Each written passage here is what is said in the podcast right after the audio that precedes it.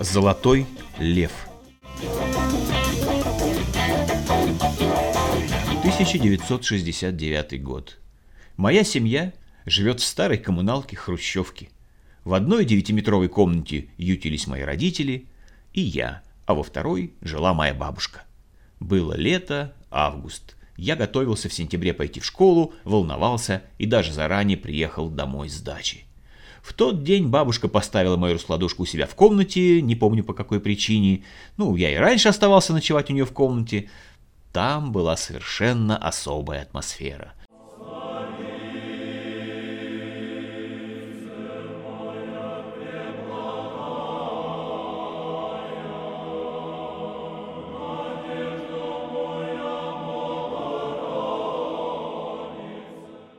Висели иконы, откуда на меня смотрели строгие лица, горела лампада.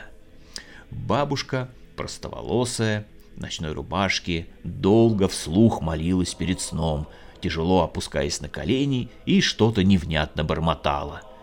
Я разбирал лишь что-то «Господи Суси» и «Синий Боже, помилуй». Ну, затем она гасила лампаду, складывая ладони лодочкой и дуя в эту лодочку в сторону икон, потом кряхтя забиралась на свою пуховую перину и, наверное, засыпала. В тот день все так и было. Бабушка легла, а я, повернувшись на правый бок, как она меня учила, посмотрел в окно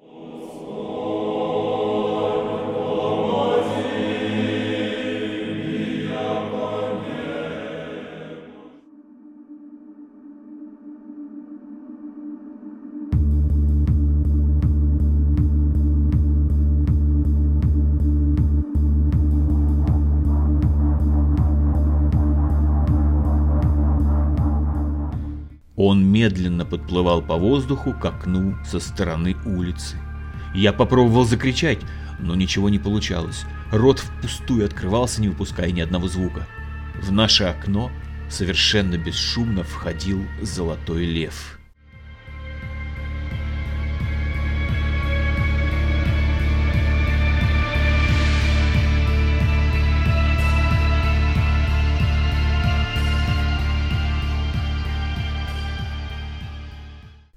Позже я пытался разобраться в той гамме ощущений, которую прекрасно запомнил. В ней был и ужас, хотя лев его совершенно не излучал, и тоска, и восторг. Он смотрел на меня, и его блестящие глаза, казалось, пробивали в моей душе колодцы в будущее. Как тени, мечущиеся на стенах каминной, увидел я сцены грядущего, которые, конечно, потом быстро забыл, но с болью узнавал их позднее всю свою жизнь. Я плакал, осознавая и грядущую радость, и глубокую печаль, и бессилие что-либо изменить. Я чувствовал, что уже никогда не будет не так безмятежно и мирно в моем детстве, как прежде.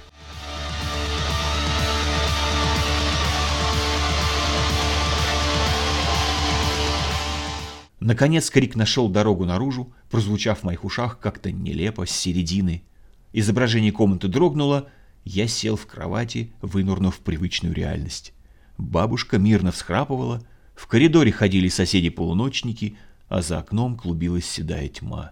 Я подошел к окну и, взобравшись на батарею, выглянул наружу.